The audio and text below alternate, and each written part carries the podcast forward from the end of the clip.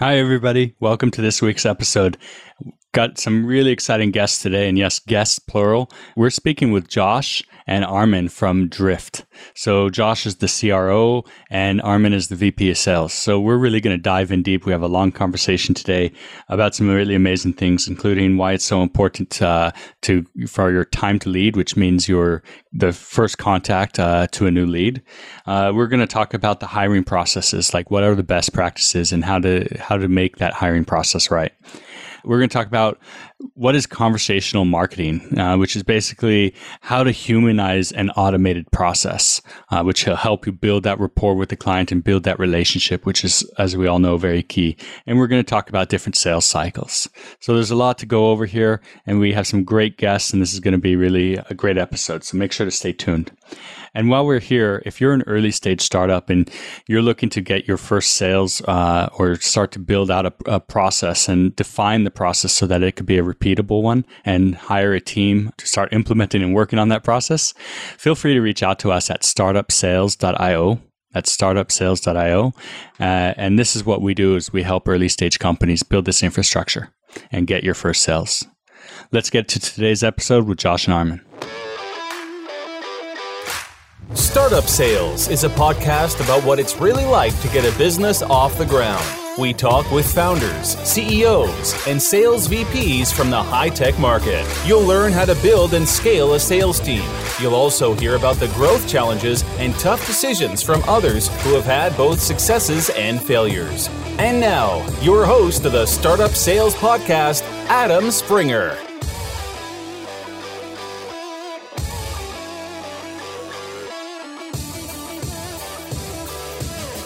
Hey, everybody. Before we get started in this episode, I know that you're eager to get going, but I wanted to ask for your help. We want to get the word out there more that uh, this podcast exists. So if you're finding value in this and you really are enjoying this, would you mind please sharing this with your colleagues or putting it on social media as much as you can so that we get the word out there and we could continue to deliver more and more content like this? Really appreciate your help and uh, thank you very much. Hey, Josh and Armin, how are you guys? Hey, good good to hear from you. How's it going? Terrific. Doing, doing well, Adam. Lovely. I'm glad you guys could join us. So, for those of you listening, we have Josh and Armin here from uh, from Drift. Can you guys give a little bit of background about who you are and uh, what your background is? Sure, sure. You want me to go first? All right. Start. Okay. I'm Armin Zildjian. I've been in uh, tech sales for 23 years now with mostly uh, security companies. Drift is the first marketing automation company I've ever worked for, and largely been focused on uh, sales, account management, done some international work. In addition, mostly been in really early stage. So most of my companies have been in the first teens to 20s uh, employee in the company uh, with very low revenue, usually under $5 million when I started. Makes it uh, you you picked a good good market, the hardest market to work in, the early stage startup sales. And you might as well try for the uh, the brass ring. That's where most of the shares come from. So exactly. Uh, my background, Armin and I actually worked together at Sophos way back in the day, is where we first met one another. Uh, and then after that, went to LogMeIn around the same time, very early stage. They had just come off their uh, a $3 million year in revenue. So we, we got there early days to help build it out. And after 10 years at, at LogMeIn, doing a number of different roles and responsibilities from sales leadership to services and support leadership, uh, international leadership, uh, went to CarGurus for about two and a half years, where we had a massive explosion of growth uh, we're able to take a sales team from about 70 people and 120 million in revenue to 300 people and on a run rate of over 400 million in revenue. So really, really grew fast and came over to Drift about eight or nine months ago to reunite with with Armin and the team and a number of other LogMeIn team members who came over here because we realized we were we were building something pretty special and uh, and wanted to do do it all over again. Wow, it's uh, quite the background that both of you guys have. I think uh, there's a lot to listen to and a lot to learn from there. So let's start with this question. So, since you guys have such a background, what are some of the things that you've seen these different companies do that hurts them and slows them down with their initial sales? Yeah, I think there's a there's a lot of things, and you know, I don't mean to to talk a little bit about drift, but I think a lot of it has to do with how things are routed to the sales team to begin with. I think throughout the la- I started my sales career following up on mailings before most companies uh, started putting their companies digitally on the on the internet. So 1996, and as this automation, over automation, I would say, of sales and marketing has happened over the last 15, 20 years. What's happened is we've forgotten our, our sort of the basics, which is people that come to your site want to talk to you right now. And I think right now, I, I, was just talking to a company and it takes them two and a half days after somebody fills out a form to get the lead routed to the right rep.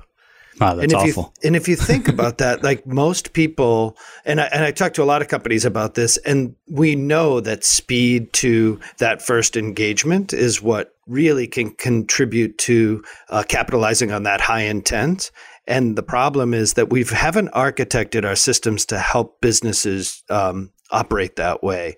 And so I think the biggest thing is over architecting both the the automation and and routing and uh, and territories in a way that is very company centric. We have to do that as we scale, but I think keeping the customer in mind is something we ultimately often lose. Absolutely. I think one of the things that I talk to companies the most about is if you have a chat app on your uh, site, to make sure that you respond right away.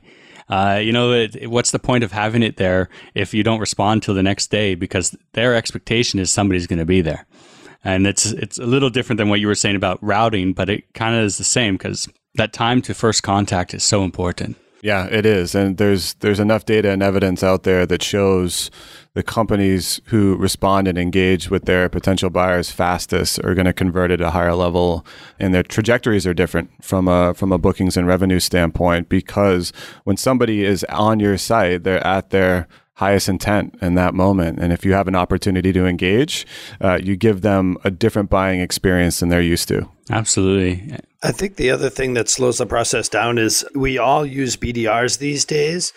And oftentimes we're not optimized to take the like the hot lead and get it right to the hands of a sales rep. They're always um, booking a meeting for later. And it's and I just read a tweet. It was somebody that had, had engaged with Gong.io and they said, Hey, this is great. I had a great conversation. The rep was great. I hope that that wasn't a BDR and they're going to pass me off to somebody else on the next call where I have to start all over again.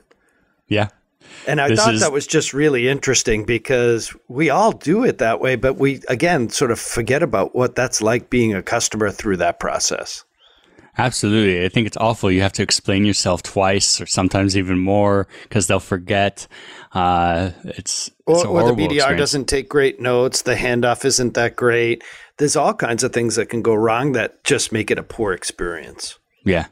Definitely, but the problem is, is how can you scale something like that so that you you get the benefits of having the SDR or BDR without losing that uh, that momentum? Yeah, it's, it's good question. I think for us, I mean, we we've attacked it with technology. Uh, we've attacked it with with building out playbooks here at Drift for our bots. So, you know, based on what we expect a human to do when they're on somebody's page, whether it's our page or a customer's page, we can anticipate what questions they're going to ask, what their next steps are going to be, what they want for information, and can sort of build out. It's like a remember when you were a kid and you read through those choose your own adventure books. You'd get to a chapter and then figure out which direction you want to go. We've we've sort of built out our our chat functionality the same way and allow people to choose which direction they want to go and what types of answers they want to get. So so that way, when we are engaging uh, with a human, with an SDR, when they come into the chat, you've qualified and understood down to a level that you can pick it, you can grab the baton from where the bot left off and start to engage with the customer versus having to requalify and re-ask the same questions all over again. Yeah. But what happens if somebody's they're on the website and they're saying, "Okay, I want a demo." Can an AE jump in right then and there and say, "Hey, yes, let, us do it." Absolutely. Yeah. And that's, I, I think the, yeah, I think we've taught ourselves that it's okay. The highest intent is when someone goes through the pain of filling out a form.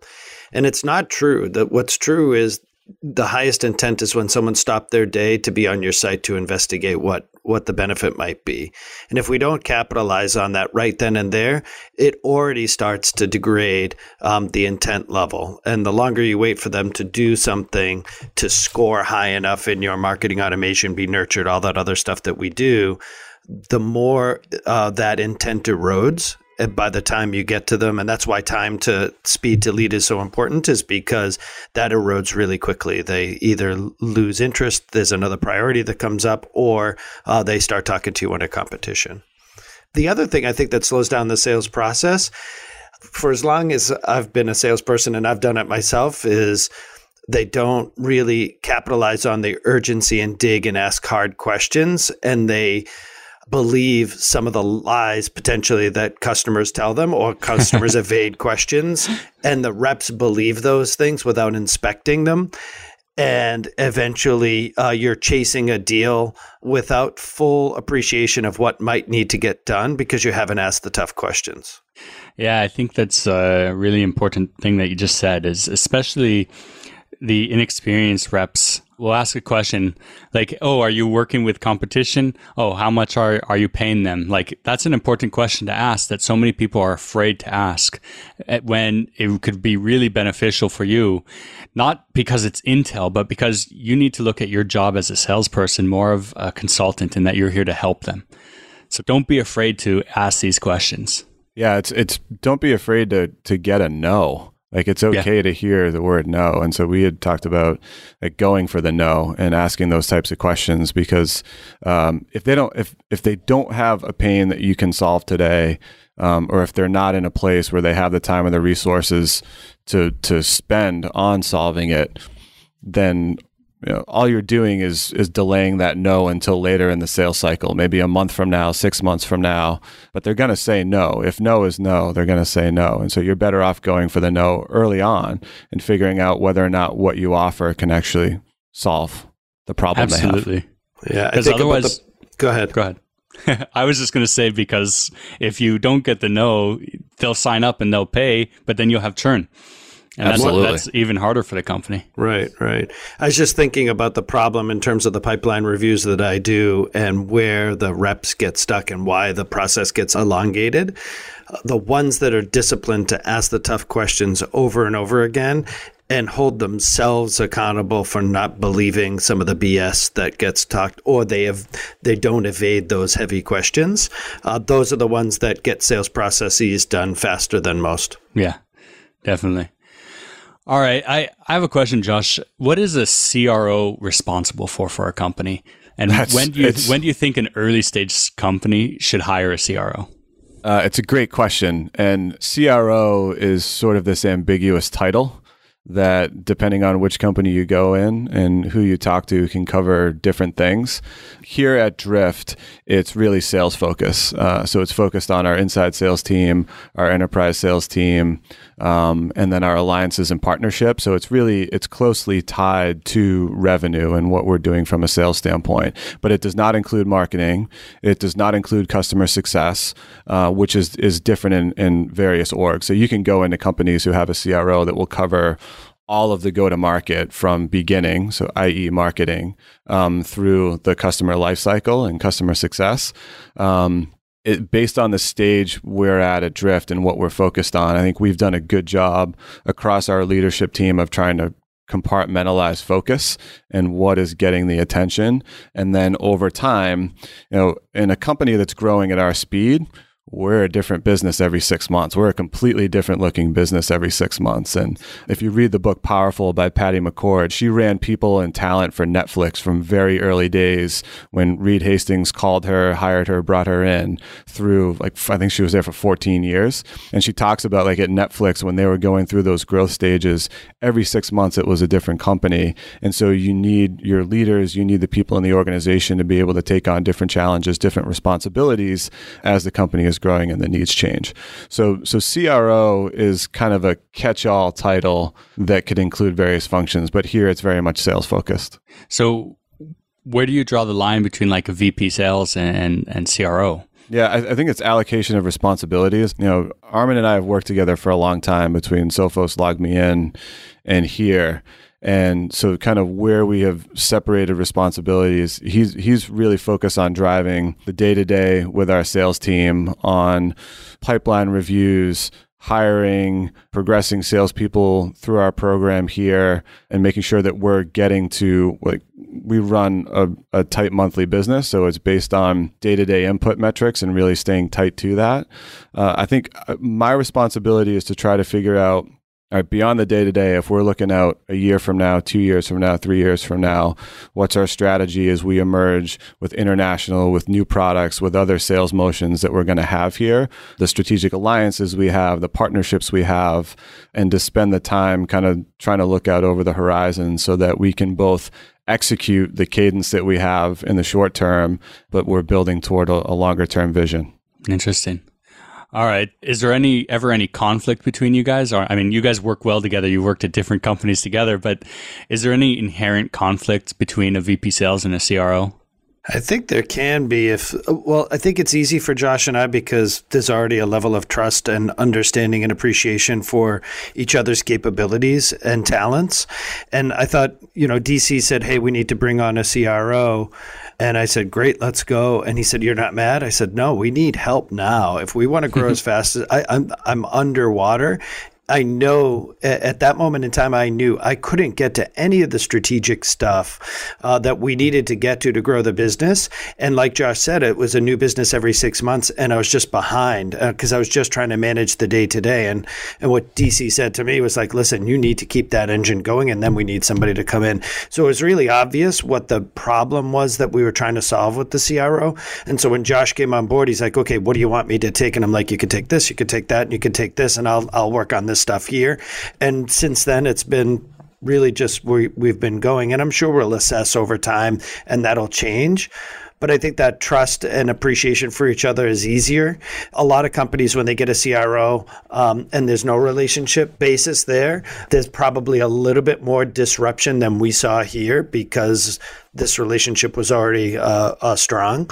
And so, it, like I said, it'll change. My job probably will get more narrow. You know, we talked to Molly Graham, who worked uh, for Facebook for a bunch of years, and she talks about how as a business like this grows exponentially in a very short period of time, your job gets smaller because you were doing so much at the beginning. When there's 18 people, you have to do a lot of different things. And as it becomes 400 people, you have to do less things, but they're still super important. Most people take that as a diminishing responsibility and they're playing a smaller part, which uh, mathematically they are. But it's actually growth in your career. And I think people don't understand that point of view. Yeah, I, I think the one thing I'd add there, Adam, is I'd say Armin and I have worked together long enough that we know we have like there's no ego, there's no competition. We're not battling it out for one hill or another. I think we we respect each other's opinions. We'll debate and disagree on things, um, but we get to the other side of it because we both uh, we're we're trying to accomplish the same goal here, and it's very much rowing in the same direction. So I think that's important. You need to have that the the trust between one another, and even if you have differing opinions, like you can figure it out pretty quickly. I think that's really important, not just for VP sales versus CRO. It's also for the founders with the sales team and absolutely any teams cross market. You guys have to put the ego aside and remember that everybody's on the same mission to make the company succeed. It's actually one of the biggest killers that I've seen in my career uh, Agreed, in yeah. all levels, whether it's founder, whether it's individual contributor. If the ego is too strong with someone, it more often than not, I would say most of the time, kills the relationship and they end up parting ways. It's not a good situation. You really, when you're pushing this hard and you're putting this much effort into it, it's not about an individual. That will come as a byproduct of the growth. You will, your interests will be fulfilled. When I started at LogMeIn and I was a manager level, I had taken a reduction in status. I went from a director down to a manager level when I got there. And I started from scratch. When I left, I was a VP of international overseas, which wasn't even an ambition of mine necessarily, but that happened through trust, growth, contributing to the business. And those opportunities became available to me over time. If I came in and said, I want to be a VP in one year, I probably wouldn't have been there much longer, right? Yeah, it's all about the mindset. It is. Yep. No empire building. Armin, I have a question for you. Uh, you know, I, I'm looking at your LinkedIn and I've seen you worked at Dyn. So, technical product, you've worked at security products. What are the differences that founders should be aware of between these kind of businesses and the sales process? There's so much. Um, the buyer, the persona, uh, the go to market strategy? Is there a trial and an evaluation? Uh, I, the hardest one, and the one that was probably the most outside of my wheelhouse, was when I went to GrabCAD, which was a mechanical engineering software uh, platform. And I hadn't done anything with with a CAD solution before, and um, the language that they used, um, the way the buyers operated. So I would get on a call early days. I always get on calls and just start talking to people to understand what the process is like. And talking to mechanical engineers, I found that they'll talk to you all day long because they want to learn. They want to. Nobody really talks to them that much amongst the yeah. And so I'd be like, "Oh, this was a great call. We're going to crush this sale. This is amazing." the guy had no power at all to make any decision, even though he knew everything about the company and what the problems were and how we might be able to solve them and all that sort of stuff. So different personas, different markets. Where marketers, uh, they are uh, always testing new things, and they want to keep up to speed, and they do have a budget to to make decisions. I think the challenge with them is they've got so much on their plate; they've got to show return quickly, and I think that's the apprehension in that and, and nuance in that market. So I think it's what does the market look like? What does the competition look like? Who are the buyers? What's your go to market strategy? Is it going to be a freemium to paid model? Is it going to to be a long evaluation process model? Is it a trial model? There's a lot to consider based on what market and what buyers you're dealing with. So let, us start with the the market and the persona. Is how do you begin the research for that? uh, like I said, my uh, de facto sort of operation is to get on the phone. Yeah. Uh, I listen to the marketing team. What what content are we putting out? What information are we putting out?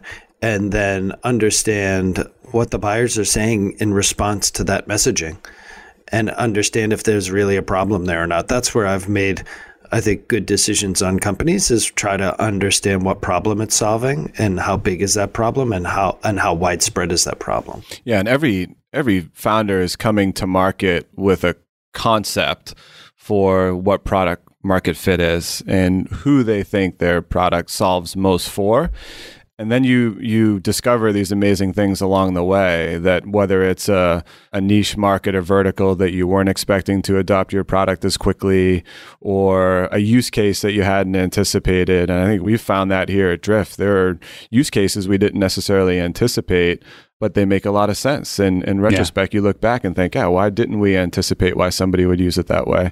So I, I, think, especially for early stage companies where you need to spend wisely, you need to use your time impeccably when you're trying to find product market fit, is is get it into market. Like Armin said, have those conversations, talk to as many people as possible, and then go where the market pulls you, as as opposed to trying to fit a square peg in a round hole and force something in just just to validate your uh, your initial belief at what product market fit was supposed to be. Yeah, I think that's a challenge with founders because they're so passionate about the problem that they potentially are solving when feedback comes from the market that it should be a slightly different way, it sometimes is difficult for them to make that switch. And we saw this live at Sophos.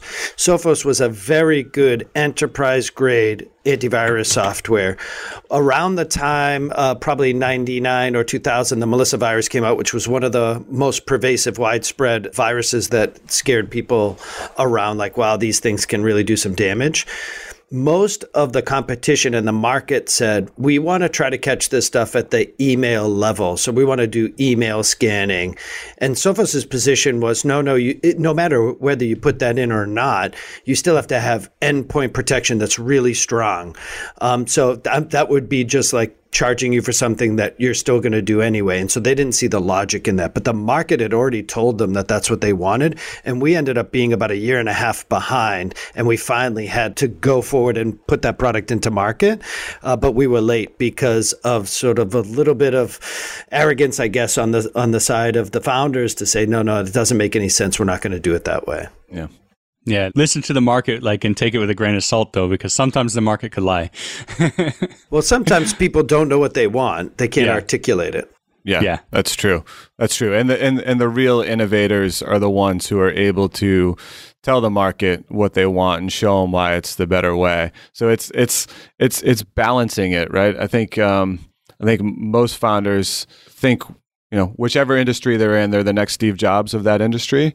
And but it takes a lot of learning. It takes a lot of time and it takes a lot of market feedback to truly understand what type of product you're bringing there. And once you gain the trust of the market because you're solving a problem that exists and you've you've used their pull then you can start to innovate and talk to them about the solutions you're thinking about because you've earned the trust and they're willing to to hear you out on what you have to offer So let's take a, a change of pace here and talk about building your team and onboarding new reps. Now, you have the experience from more transactional sale uh, to very highly complicated sale. I wouldn't say transactional, but less complicated of a sales process to very complicated sales processes.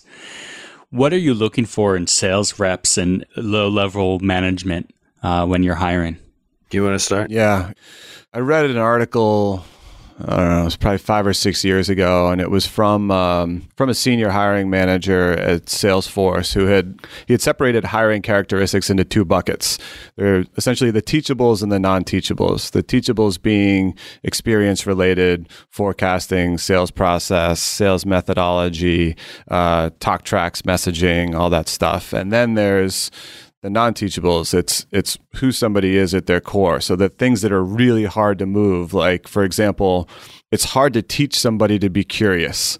If they're not a naturally curious person who is going to ask lots of thought-provoking questions because it would pain them to leave a conversation without knowing and that's just who they are as a person that's a hard thing to really uh, train somebody on. You can it just takes a, a very heavy lift from the manager to do that so I, I think it, it, specifically here at Drift, we have a pretty well organized hiring process, so we can dig into both sides of it because both sides matter. You want to be able to get to the who, so what they've actually done in their career from an experience standpoint from from start to finish and then um, dig into the really the psychology of what motivates them as a salesperson or as a leader.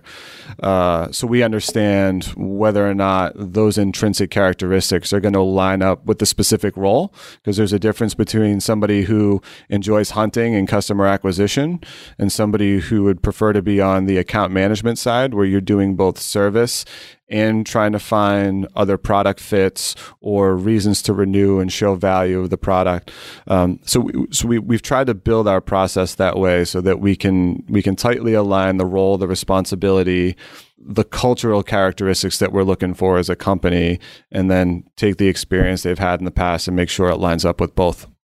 And it also matters on stage, right? Like if you're early stage, I, I've always sort of leaned towards hiring a little bit more experienced rep. Probably not your ideal rep two, three years from then, but you've got to take the variable of salesmanship out of the equation when you're starting a business because there's already too many variables that are outside of your control, product market fit, uh, competitors, all that other stuff that you can't have. Uh, most people hire junior salespeople just to get some people out there talking to someone, but you, I would hire five, six, seven years of experience technologists, people who understand technology and can talk about it and articulate it well.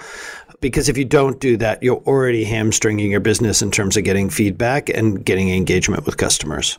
Yeah, I think it's really important. Don't don't be cheap on your first couple hires, uh, especially for sales, because you'll burn the leads if you get unqualified people. You'll miss you'll miss the subcontext of what the prospects are actually saying, you know, and that's so important to get that feedback to the uh, product team. Yeah, agreed. It's a good point. It, it's um, the companies that make the leap into hyper growth mode you know, there's the concept of, of scarcity and abundance, especially if you're in a transactional business where oftentimes your hiring is trying to catch up to your lead flow. Like if you're in a, a heavily marketing or product driven business that's driving lots of leads in, you're trying to hire to that lead flow.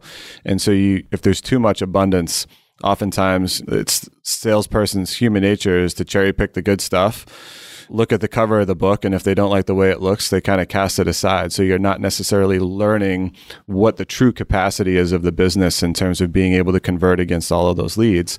And then you get into places either very early stage or after you've gone through that initial curve of hypergrowth where scarcity starts to creep in and that leads to generally leads to better conversion of the leads that you have because everything that comes in is treated with a different level of care um, than it is in the past. So I, th- I think it's, you know, uh, Armin's right. It does matter on stage, but it also, as the company grows and goes through its life cycle, there's different kind of uh, places where human psychology sets in. Um, and scarcity and abundance is a place that I think, you know, at LogMeIn, uh, at CarGurus, at Sophos, we saw like every business goes through this evolution where sometimes you have leads, sometimes you don't.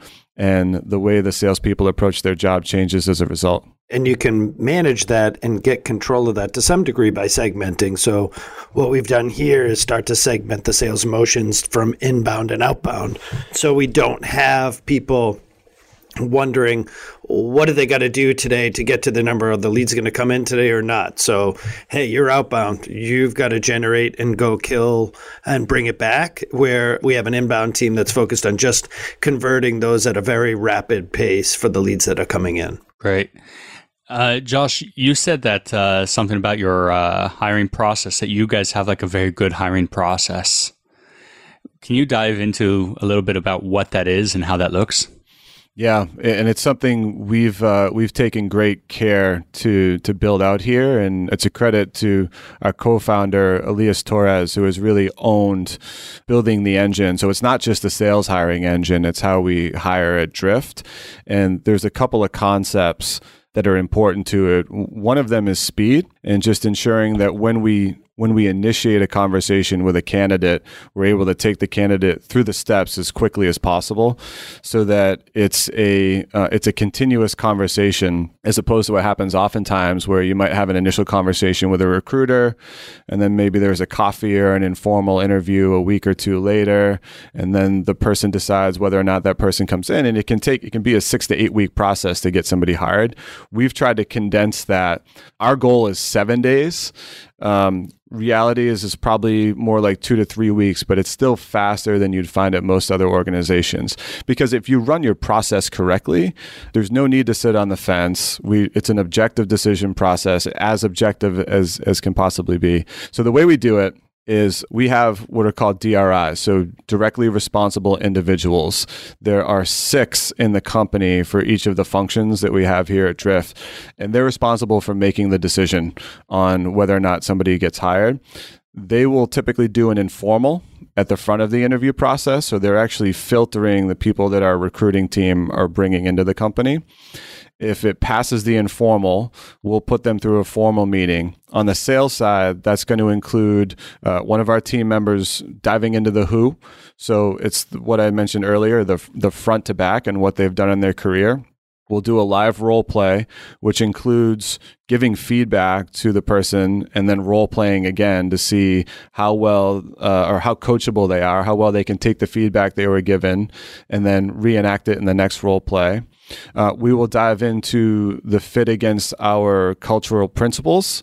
So, for example, one of our principles is uh, is a bias for action. Like, are they going to take it upon themselves to do things without instruction, without direction, because naturally they just want to dive in and be able to get things done? Uh, we'll interview against our cultural characteristics, and then I'll come in and we'll measure against the intrinsic characteristics I had mentioned earlier. So, like who they are at their core, curiosity, drive, self awareness, resiliency, emotional intelligence, etc. And then at the end of it, we'll come together. We have a, a strict principle that we follow here, which is the DRI is to seek feedback not consensus. So we're not it's it's not voting on who we're going to hire. It's the expectation that the, the DRI is collecting all of the feedback from the team, takes all of the learnings, and then is making the final decision on whether we're going to move to offer or if we need to take one more step to get additional feedback if there were things that came up that we weren't sure of and need to need to dive a little bit deeper. But we try to do we try to make that a really condensed process and get to a decision one way or the other as quickly as possible. Uh, it's really cool. What can you give some examples of um, like all these things that you're looking for in your testing? How are you testing that though? Like, what are you actually implementing during the process? Yeah, so I think I can talk on the intrinsic characteristics side. I think Armin can get into some of the who that he's looking for. But so, for example, for resiliency, I'll ask questions around tell me about the last time you missed your number in the month or the quarter or the year, depending on what type of sales role they're in. What did you do about it? How did you handle it? Uh, what did you change in your sales process? Trying to get into the answers I'm looking for are they either going to blame somebody else or they're going to take it at like I didn't get enough leads from marketing or our product was down for a couple of days and so the customers just didn't want to use it or are they going to say what I learned was the person who was signing off on the contract was going on vacation I didn't ask them ahead of time whether they're going to be able to get it done by the end of the month. So that deal slid over and then found out that the head of demand gen was actually let go and the CMO didn't even know they were looking at drift. I own that process because I didn't make contact with the CMO. I didn't have a relationship there. And so I've learned going forward to make sure that I'm reaching out with a soft touch to meet the senior executives. I think you get where I'm going with it. Yeah. It's a, it's we want to show that they're willing to learn from it, that they're self-aware enough to know it's something they control and they can get better at it versus blaming somebody else and just accusing the company of not doing enough to help them. Yeah, the other thing we use is predictive index, which gives us a sense for what are the attributes and characteristics that they think other people think about themselves and what they think about themselves. And then that synthesizes a score that allows us to see where the sort of personality strengths and weaknesses are and, and whether those match. Like everybody has them, and just we're just trying to find the pattern that matches what we think success looks like here. Uh, and then the last part is the who, which Josh had mentioned, which is based on the book Who, which was written probably, Jesus, it's got to be like 10 years ago now. um, but what you're trying to do is ultimately what are those what are those moments in time during someone's life that that really are the anchors of their motivation. And oftentimes they actually don't know what they are, but through a couple of ways of questioning, you get them to realize that. And oftentimes in my interviews, people like, Jesus, I've never said this in an interview before.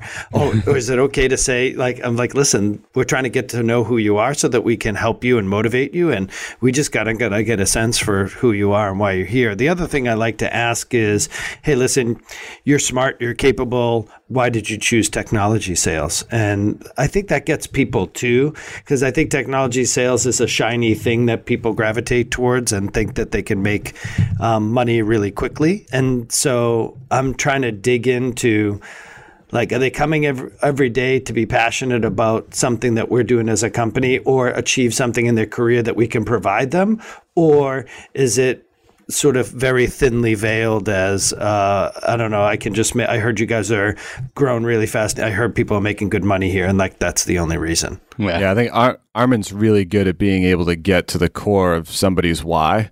Because when you're working for a company that's growing like ours is, that has the brand recognition like ours does, like we get a lot of people who think they want to be part of a hyper growth company, but they ultimately they just want the result at the end. They want to be part of. they want the know, stock options. Uh, they want the stock options. They want to be part of the championship team. They want to be part of that what happens at the end, but don't necessarily want to be part of all the hard work that happens along the way to get it there. And so, really being able to get to the core of somebody's why as to why they want that specific role at this place and time at our company. Why do you want that? And if it aligns with what we're looking for, it it works well. Yeah, I think the secret that nobody talks about is uh, companies that grow really, really fast are much, much harder.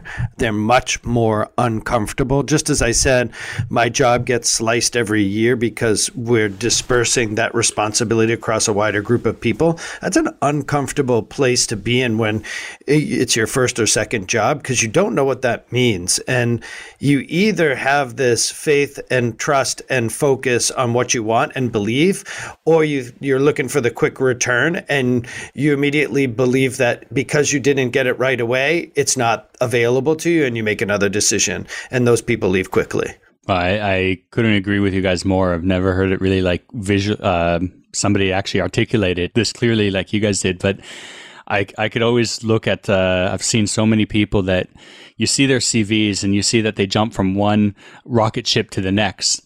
But you always see that they were only there for a year, year and a half, and then they're gone because they're always just trying to jump on the bandwagon and, and get that brand recognition to their name when they didn't yes. actually accomplish anything and they weren't actually there in the early days when when it was actually on the rocket ship up.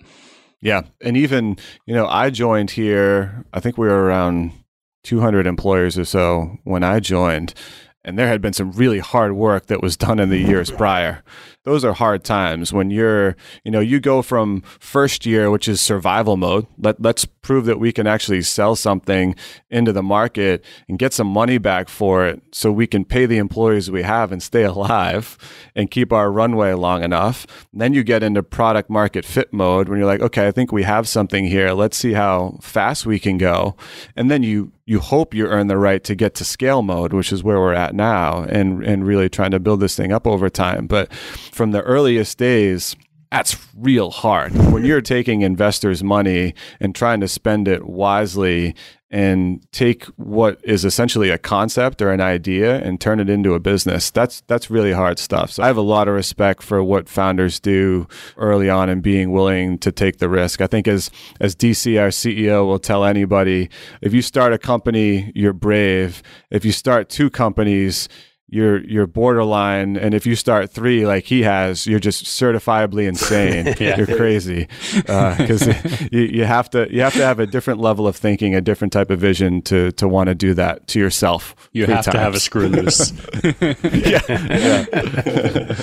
all right. I, I wanted to ask one more question about the hiring process real quick. If you have one thing that you want to look for what the, what is the most important thing that you look for during an interview the most important thing I look for, quite honestly, is resiliency or grit, however you want to say it. Mm-hmm. I think it's it's the one component that if I look across specifically the three companies, I think between LogMeIn and CarGurus and Drift, it's it's the one common ingredient that you find in the people that are able to transition from one stage of the company to another stage of the company. They're willing to handle the unknown, the change management that goes along with that, where like one day you have a certain job, and if you're an individual contributor, it might be receiving inbound leads, and then the next day you're outbound dialing into customers and and having to reach out to people you didn't. It's a different job. It's different yeah. than what what you originally signed up for. So I think it's the grit, the resiliency, and the core of that is somebody who has a natural curiosity to get to the why why a company's changing, why we're doing things differently. And that's what allows somebody to be gritty, to be resilient is is asking those good questions. And once once somebody understands why decisions are being made and why a company is doing things a certain way, they're able to transition with that organization to the next phase and, and help in the execution. So it's all about grit. You have to have a little sandpaper uh, to go through a hyper growth company successfully and transition to another stage where there's a whole new set of challenges, problems, uh, and things that need to be done. Absolutely. Armin, what, what's your one thing that you're looking for? Curiosity has always been my go to. I can't implant curiosity. And when and the reason it's important is back to what I said earlier where the weakness in the sales process is reps that take customers at their word or don't ask the tough questions. They gloss over all of the really good stuff that causes prospects to want to talk to a salesperson. Nobody wants to talk to a salesperson, right? They they have put themselves through the pain of wanting to talk to a salesperson. Why? What's going on in that business? And what's caused that? What's the political motivation of the individual? Do they get credit for or are they acting out of fear right now because they're worried for their job or the mark they're losing market share right now against the competition and they're looking for some help somewhere, right? Like I'm always trying to under. My mother always uh, told me I asked why like a million times when I was a kid, and and it's just something that I've had appreciation for, always wanting to know why, why, why, and. If a sales rep has that built in them, they'll get caught up with happy ears once in a while, but they'll have way more information and how to control the deal than reps that don't have it. Absolutely. All right. So I want to make a transition and I know this might sound like a setting you guys up for a sales pitch, but I want to understand what uh, what Drift not is, but what is your mission with the this whole conversational marketing? What is that, and how can businesses implement that? Yeah, well, I'll start, and then uh, Armin can riff off it. But I, I think the the best way to think about Drift is we're genuinely trying to make it easier for businesses to buy from businesses. If you look at the consumer landscape and what companies like Amazon or Netflix or Uber and Lyft have done to disrupt uh, existing business models and making it as easy as possible for the consumer to get from point A to point B or to get the product or the service that they're looking for immediately. You think about it wasn't that long ago that you had to get in your car and drive to a video store if you were looking to grab a movie on a Friday night. And you know, if you walked in and the title was gone, guess what? You weren't watching that movie that night. You had to find something else. And so I think that's all happened in the B2C landscape over the last decade, decade and a half, but it hasn't transitioned to B2B. So like Drift's mission and, and conversational marketing as a space is to try to initiate and engage in a conversation with a potential buyer. And right now we're using chatbots to do that, but over time it will be uh, omni-channel and, and lots of different ways to interact between a business and a customer.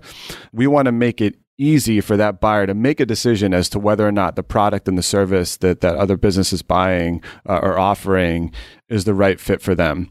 And the quicker the engagement, the earlier we can engage. Like we think about it as Drift wants to serve at the layer closest to our customers potential customer.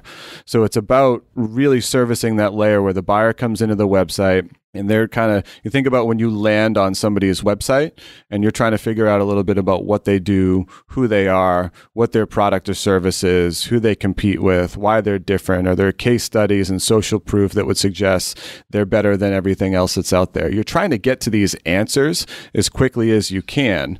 And so what drift is trying to accomplish is to get them to those answers as fast as we possibly can with the highest level of engagement so they know whether or not it's appropriate to take a next step.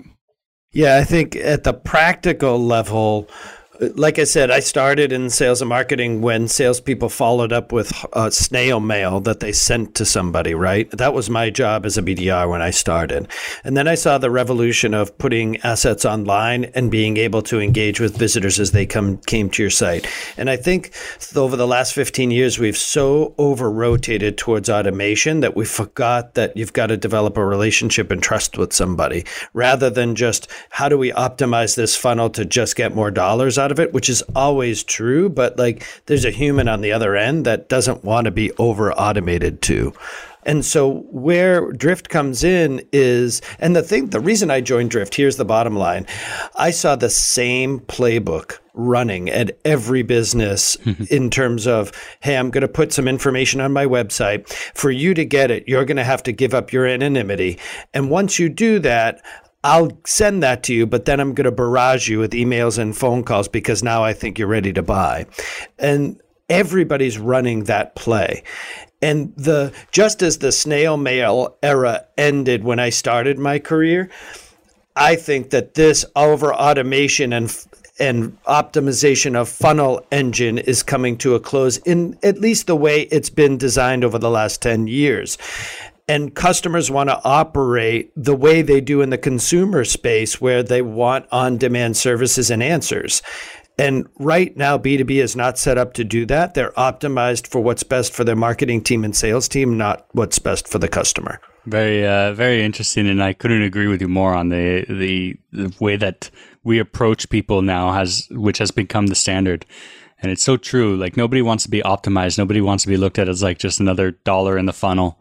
They want yeah. that when you're buying something, do you want a process applied to you? Right, like as a buyer. Yeah. No. I just You're want to talk to somebody and get an answer. Yeah. Great. All right. So I want to cu- ask a couple. Uh, we're running out of time here, so I want to respect your guys' time as well, and also our listeners. So I have a couple rapid fire questions for you guys, and uh, curious about what is your favorite um sales or leadership book? Uh, I'm going to talk about one that I'm reading right now that was uh, given to me by a fellow sales leader down in New York who had mentioned it. It's called Multipliers.